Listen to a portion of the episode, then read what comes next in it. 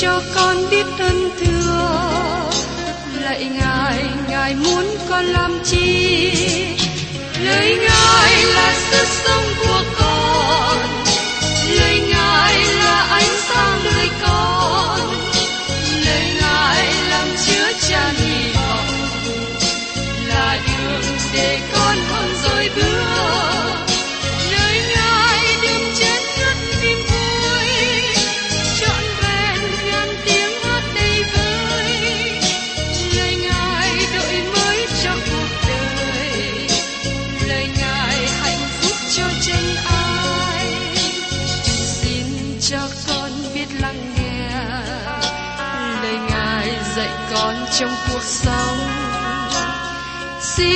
cho con biết lắng nghe. Lời ngài từng theo bước đời con. Xin cho con biết sẵn sàng chờ đợi và vẫn nghe theo chúa. Xin cho con biết sẵn sàng thực hành lời chúa đã truyền ban Hân hoan chào mừng quý vị đón nghe chương trình Tìm hiểu Thánh Kinh. Đây là một chương trình học kinh thánh liên tục và hệ thống trong thời gian 5 năm. Chúng ta sẽ lần lượt khảo sát từ sáng thế ký cho đến khải huyền. Mục sư tiến sĩ McGee là người được Chúa dùng để sáng lập và thực hiện chương trình này. Ông tin rằng lời của Đức Chúa Trời có khả năng đáp ứng mọi nhu cầu cho tất cả mọi người trên thế giới, không phân biệt chủng tộc, văn hóa, trình độ tuổi tác hay phái tính. Ước mong quý vị theo dõi liên tục và giới thiệu cho thân nhân bạn hữu cùng đón nghe. Kính chào quý vị và các bạn. Trong chương trình tìm hiểu Thánh Kinh hôm nay, chúng ta tiếp phần còn lại của sách Nhã ca đoạn 2. Trong phần đầu của sách Nhã ca đoạn 2, chúng ta đã tìm hiểu về hoa hồng và hoa huệ. Bây giờ mời các bạn cùng xem tiếp Nhã ca đoạn 2, câu 10 đến câu 13, nói về bài ca của sự trở lại. Lương nhân tôi nói chuyện với tôi, hỏi bạn tình ta, người đẹp của ta ơi, hãy trỗi dậy và đến. Vì kia, mùa đông đã qua, mưa đã dứt hết rồi. Bóng hoa nở ra trên đất, mùa hát sướng đã đến nơi, và tiếng chim cu nghe trong xứ. Cây vả đang chín trái xanh tươi của nó, và nho trổ qua nức mùi hương. Hỏi bạn tình ta, người đẹp của ta ơi, hãy trỗi dậy và đến. Hỏi bạn tình ta, người đẹp của ta ơi, hãy trỗi dậy và đến. Giống như Đấng Christ yêu thương hội thánh và phó chính mình Ngài vì hội thánh. Ngài đã làm điều đó, cho nên Ngài sẽ trở lại và đem hội thánh Ngài ra khỏi thế gian. Ngài sẽ trình diện hội thánh cho chính Ngài, là hội thánh được thanh sạch. Tất cả chúng ta là những người tin nhận Chúa Giêsu cần phải được thanh sạch. Ngài thánh quá và rửa sạch chúng ta bởi nước của lời hàng sống. Đó là lý do mà chúng ta cần học hỏi Kinh Thánh. Ngài muốn hội thánh trở nên thánh, không chỗ trách được. Đó là lý do tại sao Ngài gọi, hỏi bạn tình ta, người đẹp của ta ơi, hãy trỗi dậy và đến. Vì kia, mùa đông đã qua, mưa đã dứt hết rồi. Chúng ta đang ở trong thế gian lạnh lẽo. Mưa bão cuộc đời sẽ giảm bớt. Các bạn là cơ đốc nhân, có đang đối diện với những ngày khó khăn không? Giống như Chúa Giêsu đã nói với các môn đồ của Ngài trước đây, ở trong chăng đoạn 16 của 33. Ta đã bảo trước các ngươi những điều đó, hầu cho các ngươi có lòng bình yên trong ta. Các ngươi sẽ có hoạn nạn trong thế gian, nhưng hãy cứ vững lòng, ta đã thắng thế gian rồi. Xin đừng có tức giận khi đối diện với sự khó khăn. Sự khó khăn xảy đến cho các đốc nhân là dấu hiệu cho biết rằng các bạn thuộc về Ngài. Các bạn là con cái của Đức Chúa Trời. Khi Chúa Giêsu trở lại, tất cả những sự khó khăn này sẽ qua đi. Ngài sẽ lao ráo hết nước mắt khỏi chúng ta. Tất cả những tấm lòng tan vỡ sẽ được chữa lành. Mọi buồn lo sẽ tiêu tán đi khi chúng ta ở trong sự hiện diện của Ngài. vì mùa đông đã qua, mưa đã dứt hết rồi. Bóng hoa nở ra trên đất. Khi Chúa Giêsu trở lại và đem những người thuộc về Ngài ra khỏi thế gian này, đến nhà tốt đẹp mà Ngài đã chuẩn bị sẵn sàng. Tôi tin rằng đó là nhà có vườn bông tốt đẹp. Và tôi cũng tin rằng Jerusalem mới sẽ có đầy những bông hoa tốt đẹp. Mùa hát sướng đã hết và tiếng chim cu nghe trong xứ. Thời kỳ của chim ca là một lối diễn tả đáng yêu. Sẽ có rất nhiều người hát sướng khi chúng ta đến trong sự hiện diện của Ngài. Các bạn có chú ý nhiều về lời ca ngợi mở đầu trong các câu chuyện tinh lành không? Tác giả Luca trở lại từ đầu về câu chuyện của Chúa Giêsu sanh ra hơn các tác giả khác. Ông kỹ thuật các bài ca. Có bài ca của Sacheri, bài ca của Elizabeth, bài ca của Mary, bài ca của Simeon và bài ca của Anne. Có nhiều bài ca liên hệ về việc giáng sanh của Chúa Giêsu. Hội thánh bắt đầu bằng sự ca ngợi và vui mừng. Và một ngày sau này, khi chúng ta đến trong sự hiện diện của Ngài, chúng ta sẽ hát một bài ca mới cho Chúa, bởi vì Ngài đã làm những điều kỳ diệu. Hiện nay, tôi không hát giỏi, nhưng khi tôi có cơ thể mới, tôi sẽ hát một bài ca mới. Lúc đó, tôi có thể dâng cả tấm lòng hát ca ngợi Ngài. Tất cả những chiến chim kêu, những bông hoa đẹp nhắc nhở chúng ta về thái độ cảm tạ và sự dâng lời mà chúng ta cần có bởi sự cứu rỗi mà Đức Chúa Trời ban cho. Tôi mong ước chúng ta khởi sự hát tôn vinh ngợi khen Chúa ngay bây giờ, cho đến khi chúng ta về thiên đàng. Thật là lý thú chú ý rằng, trong Kinh Thánh nói nhiều về thời gian ca ngợi và thời gian tỉa sữa. Mùa chim ca cũng là mùa tỉa sữa nhánh nho. Nhánh được tỉa sữa sẽ được sanh ra nhiều trái. Những bài ca được tỉa sữa để được diễn đạt tốt hơn. Tác giả sách Hebrew khó xác định phân biệt được sự ca ngợi và tỉa sữa. Chúa Giêsu cũng nói về việc tỉa sữa nhánh nho. Ở trong sách Giăng, đoạn 15, câu 1 đến câu 2. Ta là gốc nho thật, cha ta là người trồng nho. Hãy nhánh nào trong ta mà không kết quả thì Ngài chặt hết, và Ngài tỉa sửa những nhánh nào kết quả để được sai trái hơn. Các bạn thân mến, các bạn và tôi đang sống trong thời gian tỉa sửa, nhưng thời kỳ ca ngợi đang ở trước chúng ta. Đây là một hình ảnh tốt đẹp. Và tiếng chim cu nghe trong xứ. Chim cu là một loại chim bồ câu quang mà nó vẫn còn trông thấy hiện nay tại Do Thái. Nó nhỏ hơn loại bồ câu thường một chút. Chim bồ câu luôn biểu tượng cho sự bình an. Đó là hình ảnh mà chúng ta thấy chim bồ câu bay trở lại tàu của Noe sau khi nước lụt hạ xuống. Điều này nói đến sự bình an, bởi vì sự đón phạt qua rồi. Chim bồ câu cũng nói về sự cứu rỗi, bởi vì sự đón phạt đã qua. Sự đón phạt đã qua bởi vì Chúa Giêsu gánh lấy hết sự đón phạt cho chúng ta. Ngài chịu khổ vì chúng ta. Tôi được cứu rỗi không phải vì tôi tốt, nhưng bởi vì những điều mà Đấng Christ đã làm cho tôi. Thưa các bạn, xin các bạn lưu ý điều này. Tội lỗi, một là trên các bạn, hoặc là trên Chúa Giêsu. Nếu các bạn tin nhận Chúa Giêsu, tội lỗi của các bạn ở trên Ngài. Ngài gánh tội lỗi cho chúng ta. Vì thế, sự đón phạt đã qua. Bởi đức tin, các bạn được sự cứu rỗi. Chim bồ câu nói về sự hòa bình mà Chúa Giêsu đã thực hiện cho chúng ta. Vì thế, không phải chỉ có một số thánh đồ được cất lên gặp Đấng Christ, nhưng tất cả những ai tin nhận Chúa Giêsu đều được cất lên với Ngài. Đấng Christ đã làm sự hòa bình bởi quyết cứu rỗi của Ngài trên thập tự giá. Cây vả đang chín trái xanh tươi của nó, và nho trổ qua nứt mùi hương. Hỏi bạn tin ta, người đẹp của ta ơi, hãy trỗi dậy và đến. Đây là dấu hiệu của mùa xuân. Trong Thessalonica thứ nhất đoạn 4 câu 16 nói với chúng ta rằng kẻ chết trong đấng Christ sẽ sống lại trước hết. Chúa Giêsu cũng nói thêm rằng, trong nhà cha ta có nhiều chỗ ở, bằng chẳng vậy, ta đã nói cho các ngươi rồi, ta đi sắm sẵn cho các ngươi một chỗ. khi ta đã đi và đã sắm sẵn cho các ngươi một chỗ rồi, ta sẽ trở lại đem các ngươi đi với ta, hầu cho ta ở đâu thì các ngươi cũng ở đó. Trong sách Giăng, đoạn 14, câu 2 đến câu 3. Và tiếp đến, chúng ta cùng xem trong sách Nhã ca đoạn 2 câu 14, nói về bồ câu trong hốc đá.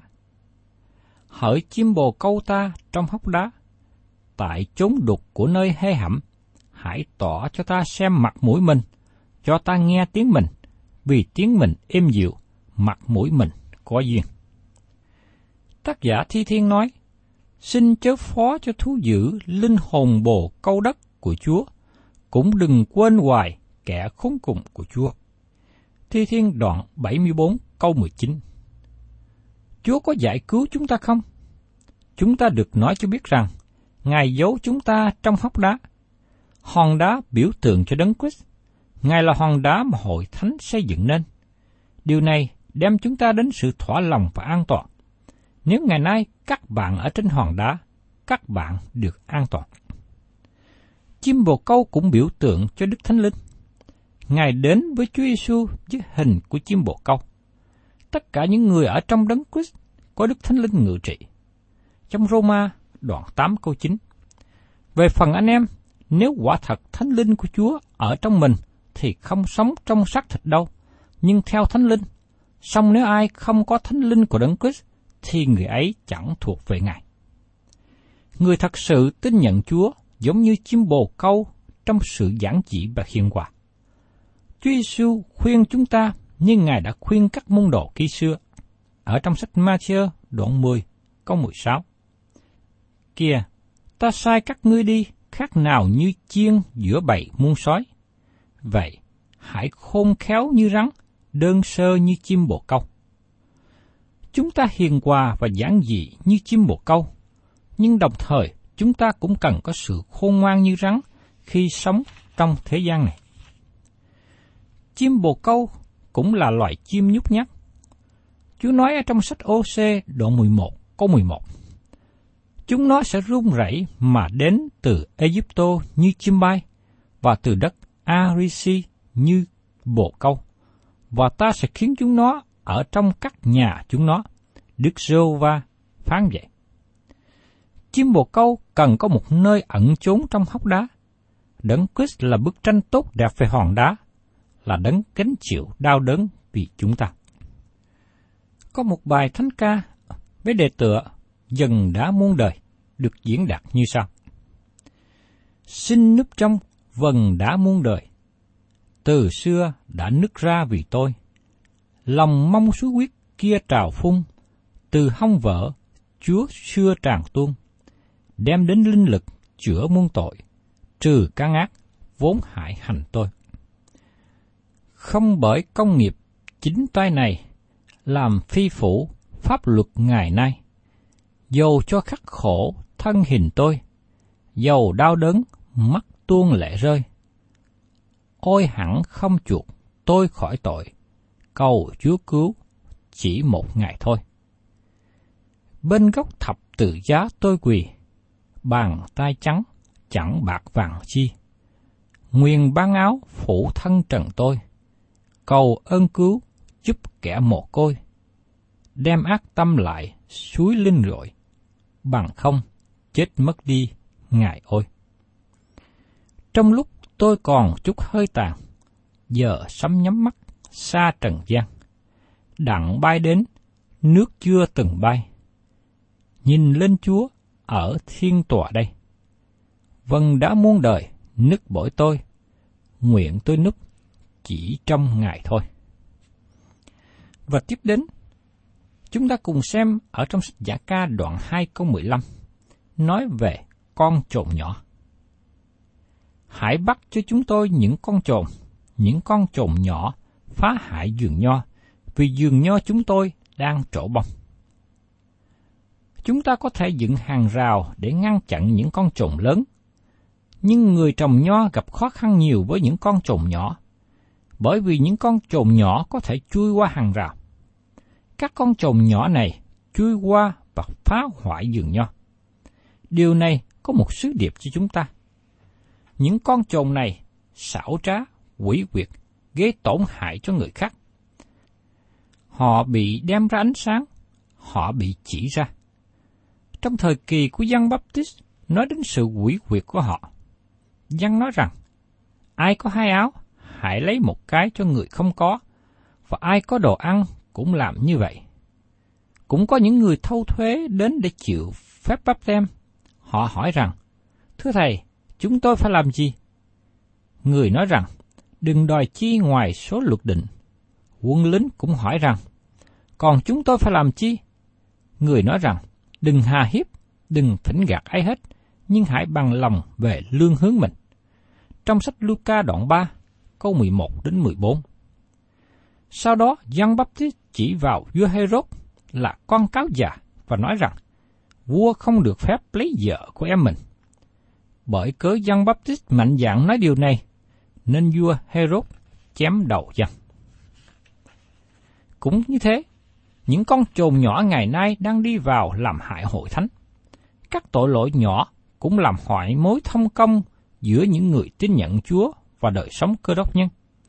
Chẳng hạn như tội thiếu sót, tội bỏ qua. Trong sách Gia Cơ đoạn 4 câu 17 chép rằng, Cho nên kẻ biết làm điều lành mà chẳng làm thì phạm tội. Tội thiếu sót này giống như các con trồn nhỏ. Chúng ta thấy có nhiều điều cần làm cho Đức Chúa Trời, nhưng chúng ta không làm. Chúng ta thường phạm tội trong cách này. Chúng ta được nói cho biết rằng Chúa Giêsu đi ra và làm điều tốt lành. Có nhiều lần chúng ta dự định viết thơ thăm người bạn, nhưng chúng ta đã không làm. Thường khi chúng ta dự định muốn làm một điều tốt, nhưng rồi bỏ qua, đó là tội bỏ sót. Nhiều lần chúng ta cần cầu nguyện cho một vài người, nhưng chúng ta bỏ qua sự cầu nguyện. Xin chúng ta suy nghĩ đến lời của tiên tri Samuel.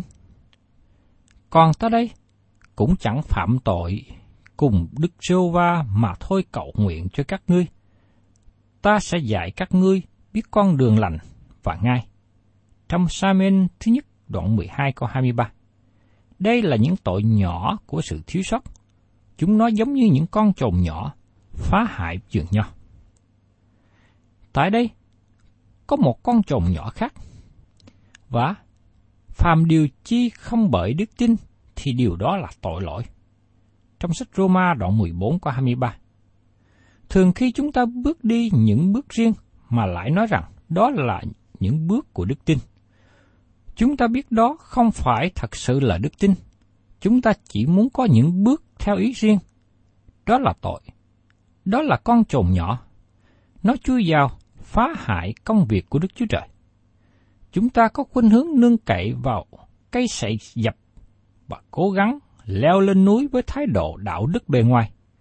Chúng ta thường nói rằng, chúng tôi làm điều này theo sự hướng dẫn của Chúa, trong khi chúng ta biết nó không thực sự như vậy. Vì thế, trong thư Roma, Phaolô nói rằng, phàm điều chi không bởi đức tin, thì điều đó là tội lỗi. Khi thiên dị cũng giống như một con trộm nhỏ mà nó đang ở giữa dân sự của Đức Chúa Trời. Thánh Gia Cơ nói rằng, nhưng nếu anh em tay vị người ta, thì phạm tội. Luật pháp bèn định tội anh em như kẻ phạm pháp. Ở trong sách Gia Cơ đoạn 2 câu 9. Thỉnh thoảng chúng ta đến hội thánh bạn để dự lễ thờ phượng, nhưng họ không mời chúng ta ngồi. Trong khi đó, một người khác giàu có hơn được tiếp đãi nồng hậu, được mời ngồi phía trên, trong khi người nghèo bị bỏ qua. Đó là con trồn nhỏ làm hư hại công việc của Đức Chúa Trời. Một con trồn nhỏ khác nữa là không dân hiến cách thật lòng. Tôi không có ý nói về số tiền dân, nhưng tôi có ý nói về thái độ dân hiến. Có nhiều người dân hiến cách giả hình, miệng họ hát, hiến cả thải cho Ngài, nhưng tay của họ chỉ bỏ vào một đồng tiền nhỏ. Chúng ta đang hát với những lời giả dối. Chúng ta giả vờ dâng tất cả những gì chúng ta có cho Ngài. Nhưng thưa các bạn, nó giống như con trồn nhỏ đang phá hại vườn nho trong ngày nay. Thưa các bạn, lời kế tiếp trong bài hát của chàng rể trở lại. Nó biểu tượng cho lúc hội thánh được cất lên. Đó là lúc mà Đấng Christ trở lại lần thứ hai cho hội thánh. Bây giờ mời các bạn cùng xem tiếp ở trong sách Nhã ca đoạn 2 câu 16. Lương nhân tôi thuộc về tôi, và tôi thuộc về người. Người trăng bày mình giữa đám bông quệ. Sách Nhã ca diễn tả mức độ thuộc linh cao nhất trong mối quan hệ giữa Chúa Giêsu Christ với người tin nhận Ngài. Không có một sách nào khác trong Kinh Thánh diễn tả mối quan hệ tốt hơn sách Nhã ca này. Không có mức độ nào cao hơn. Lương nhân tôi thuộc về tôi và tôi thuộc về người. Đây là một lẽ thật thâm sâu nhất mà Chúa Giêsu đã nói. Nói ngày đó, các ngươi sẽ nhận biết rằng ta ở trong cha ta, các ngươi ở trong ta và ta ở trong các ngươi. Trong sách văn, đoạn 14 qua 20. Trong khi đó, cô dâu nói, lương nhân tôi thuộc về tôi và tôi thuộc về người. Ngày nay chúng ta còn ở thế gian này, chúng ta bày tỏ về sự sống của Ngài, nhưng đồng thời chúng ta cũng hướng về thiên đàng, nơi Chúa Giêsu đang ngồi bên hữu Đức Chúa Trời. Trong sách Colosse đoạn 3 câu 1 nói rằng, Vậy, nếu anh em được sống lại ở với Đấng Christ, thì hãy tìm các sự ở trên trời, là nơi Đấng Christ ngồi bên hữu Đức Chúa Trời. Thưa các bạn, nếu các bạn là con cái Đức Chúa Trời, các bạn nên nói rằng, tôi yêu mến Ngài. Các bạn và tôi đang sống trong những ngày mà chúng ta không có nhiều tài sản trong thế gian này. Nhưng chúng ta là người giàu có. Chúng ta không tìm sự vinh hiển từ con người, chúng ta tìm sự vinh hiển trong Đấng Christ. Như trong sách Colonto thứ nhất, đoạn 3, câu 21 và 23 nói như sau. Vậy, chớ có ai khoe mình về loài người, vì mọi sự đều thuộc về anh em, hoặc Phaolô, hoặc Apollo, hoặc Sepha, hoặc thế gian, hoặc sự sống, hoặc sự chết, hoặc những sự bây giờ, hoặc những sự hầu đến. Hết thảy mọi sự đều thuộc về anh em. Anh em thuộc về Đấng Christ, Đấng Christ thuộc về Đức Chúa Trời. Chúng ta thuộc về Đấng Christ. Ngài thuộc về chúng ta. Ngài là Chúa cứu thế của chúng ta. Ngài đã đấng chăn chiên của chúng ta. Chúng ta được phép đến gần Ngài và vui hưởng những phước hạnh thiên liêng thuộc về chúng ta. Đó là mức độ của đời sống thuộc linh cao. Khi mà các bạn và tôi có thể nói, lương nhân tôi thuộc về tôi và tôi thuộc về người. Người trang bày mình giữa đám bông quệ. Một lần nữa, điều này đề cập về chiếc ký dài mà Đấng Christ ngồi trong bàn tiệc. Nó nói về sự thỏa lòng, về sự thông công, về sự vui mừng và mọi điều tốt lành. Thế gian đang tìm kiếm những điều này. Thế gian đang tìm kiếm thì giờ tốt đẹp. Thế gian muốn có thì giờ ngồi nghỉ ngơi. Chúng ta có thể có được những thì giờ tốt đẹp để nghỉ ngơi khi chúng ta được ngồi chung bàn với Đấng Christ. Đây là mức độ thuộc linh cao. Tôi lo ngại là nhiều người trong chúng ta chưa đạt được. Vì thế chúng ta cần kêu lên như cô dâu đã làm. Xin hãy kéo tôi lại gần. Chúng tôi sẽ chạy theo chàng. Chúng ta không thể chạy, chúng ta không thể có cuộc chạy đua, cho đến khi nào chúng ta có được năng lực từ nơi Chúa Giêsu trong đời sống chúng ta. Và trong sách Nhã ca, đoạn 2 câu 17. Cho đến hừng đông lố ra, và bóng tối tan đi. Hỡi lương nhân tôi, hãy trở về, khá giống như con hoàng dương hay là con nai tơ trên hòn núi bê thẹt. Chúng ta trở lại với hình ảnh của Đấng Christ trong buổi sáng. Chúng ta thấy Ngài trong buổi sáng đứng trên núi với sự đắc thắng. Trong suốt cả đêm, nhiều người săn đuổi đi giết Ngài, một lũ chó săn đuổi theo Ngài. Thật là kinh khủng biết bao. Chúa Giêsu đi qua ngưỡng cửa của sự chết, nhưng Ngài cũng đi qua ngưỡng cửa của sự sống lại. Dầu rằng hiện nay các bạn và tôi đang sống trong bóng tối của thế gian, nhưng chúng ta nhìn về một ngày tương lai sẽ đến. Các bạn thân mến, sự cứu rỗi mà các bạn có trong đấng Christ và tất cả những gì Ngài ban cho chúng ta có nhiều ý nghĩa. Hãy ý nghĩ trên điều đó. Hãy để nó yên ủi các bạn. Hãy để nó trở nên chiếc gối kê đầu nằm trong suốt thời gian đen tối của cuộc đời. Cho đến hừng đông lố ra và bóng tối tan đi. Thân chào tạm biệt quý thính giả và xin hẹn tái ngộ cùng quý vị trong chương trình tìm hiểu Thánh Kinh kỳ sau. Chúng ta sẽ tiếp tục đến sách Nhã Ca đoạn thứ ba.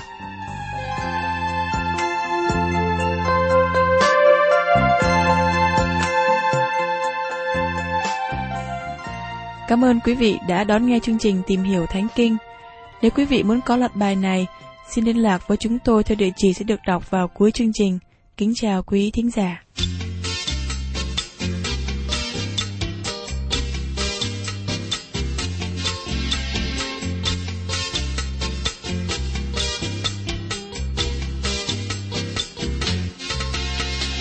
nhẹ nhàng thay bước theo chân Giêsu ngày đêm bước bước đi vững an. Hằng nói theo, dấu chân ngài chăm chú.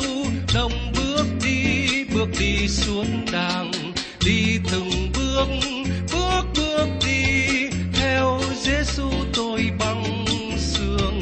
Đêm ngày bước bước bước đi. Theo gót Giêsu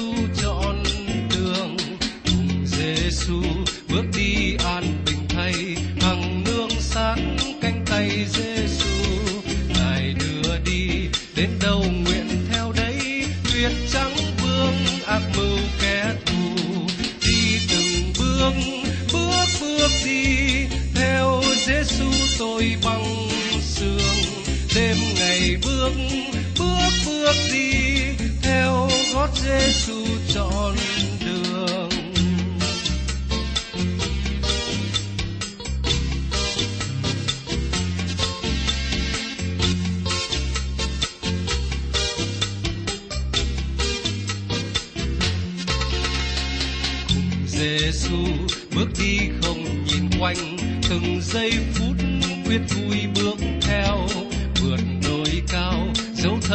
này không cánh, từng bước tôi cứ thong thả trèo. Đi từng bước bước bước đi, theo Giêsu tôi bằng sương đêm ngày bước bước bước đi, theo gót Giêsu chọn đường. Nguyện gần hơn với Giêsu ngài ơi, ngày đêm bước bước đi vững chân ngài đi tới, đồng bước đi bước đi xuống đàng đi từng bước bước bước đi, theo Giêsu tôi bằng sương đêm ngày bước bước bước đi, theo gót Giêsu tròn.